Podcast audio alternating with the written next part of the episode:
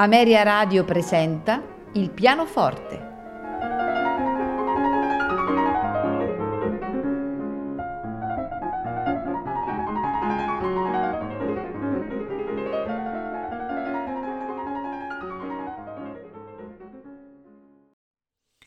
Buonasera e benvenuti a Il pianoforte. Questa sera ascolteremo di Franz Liszt gli studi d'esecuzione trascendentale. Conosciamo benissimo Franz Liszt, musicista intellettuale, quanto e forse più dello stesso Wagner. Eh, Liszt è anche quello che più di ogni altro si identifica con il suo strumento, cioè il pianoforte. Eh, ricordiamo che il nucleo centrale della produzione pianistica eh, di questo compositore sono il gruppo dei 58 studi che comprendono le tre versioni degli studi trascendentali, i sei studi di bravura sui capricci di Paganini, i tre studi da concerto e eh, più tardi il mormorio della foresta e il girotondo di gnomi che eh, permette di eh, ravvisare quella che è l'evoluzione della sua prodigiosa tecnica pianistica. Ma andiamo al programma che ascolteremo stasera, cioè gli studi di esecuzione trascendentale. Dobbiamo sapere che la versione definitiva eh, di questi studi, eh, dedicata al non dimenticato maestro viennese Carl Czerny, e stampata a Lipsia da Bredkov nel 1852, è il frutto di un lungo lavoro nato almeno 25 anni prima e concretizzatosi in due precedenti versioni pubblicate rispettivamente nel 1827 e nel 1837. Nel 1827 eh, abbiamo un list sedicenne che progetta una grande raccolta di 48 studi in tutte le tonalità con finalità didattiche, secondo quello che è stato il modello del clavicembalo ben temperato di Johann Sebastian Bach. Da questo monumentale lavoro eh, uscirà il, il solo primo fascicolo di 12 studi che saranno alla base pur con radicali modifiche delle future versioni. La seconda versione dei 12 studi eh, esce nel 1837, quasi contemporaneamente a Parigi, Vienna e Milano. Così eh, annota Ferruccio Busoni. Il list che incontriamo qui è cresciuto rapidamente ad un'altezza inaspettata. Nel giovane mirabile non si riconosce più lo sveglio ragazzo di un tempo. Apparentemente senza transizione, egli ha superato tutte le possibilità ammesse e supposte del pianoforte e mai più compierà un passo così smisurato. La versione del 1837 infatti presenta difficoltà spaventose, accessibili allora solo all'IST che non tiene in nessun conto possibili esecuzioni da parte di altri pianisti. Negli anni di Weimar, cioè gli anni 1848-60, appartiene la terza e definitiva versione degli studi in cui vengono un po' stemperati quegli eccessi di virtuosismo, la tecnica al servizio dell'idea di cui eh, parla Busoni e gli stessi effetti vengono ottenuti con una scrittura più limpida ed una struttura formale eh, sicuramente più lineare. Dobbiamo dire che eh, l'esecuzione integrale degli studi è poco frequente nelle sale da concerto, dato l'impegno fuori del comune richiesto all'interprete.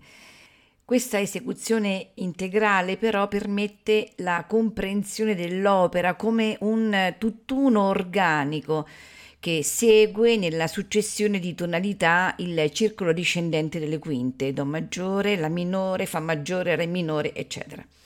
e eh, nelle molteplici interconnessioni eh, rispetto ai canoni eh, retorici di esordio, climax ed epilogo. Eh, come già in Chopin, ma in maniera senz'altro più accentuata, le formule tecniche ripetute costantemente in ogni singolo brano, che è la caratteristica del tradizionale studio pianistico, sono quasi del tutto sostituite da una scrittura multiforme che semmai privilegia in alcuni studi una formula piuttosto che un'altra.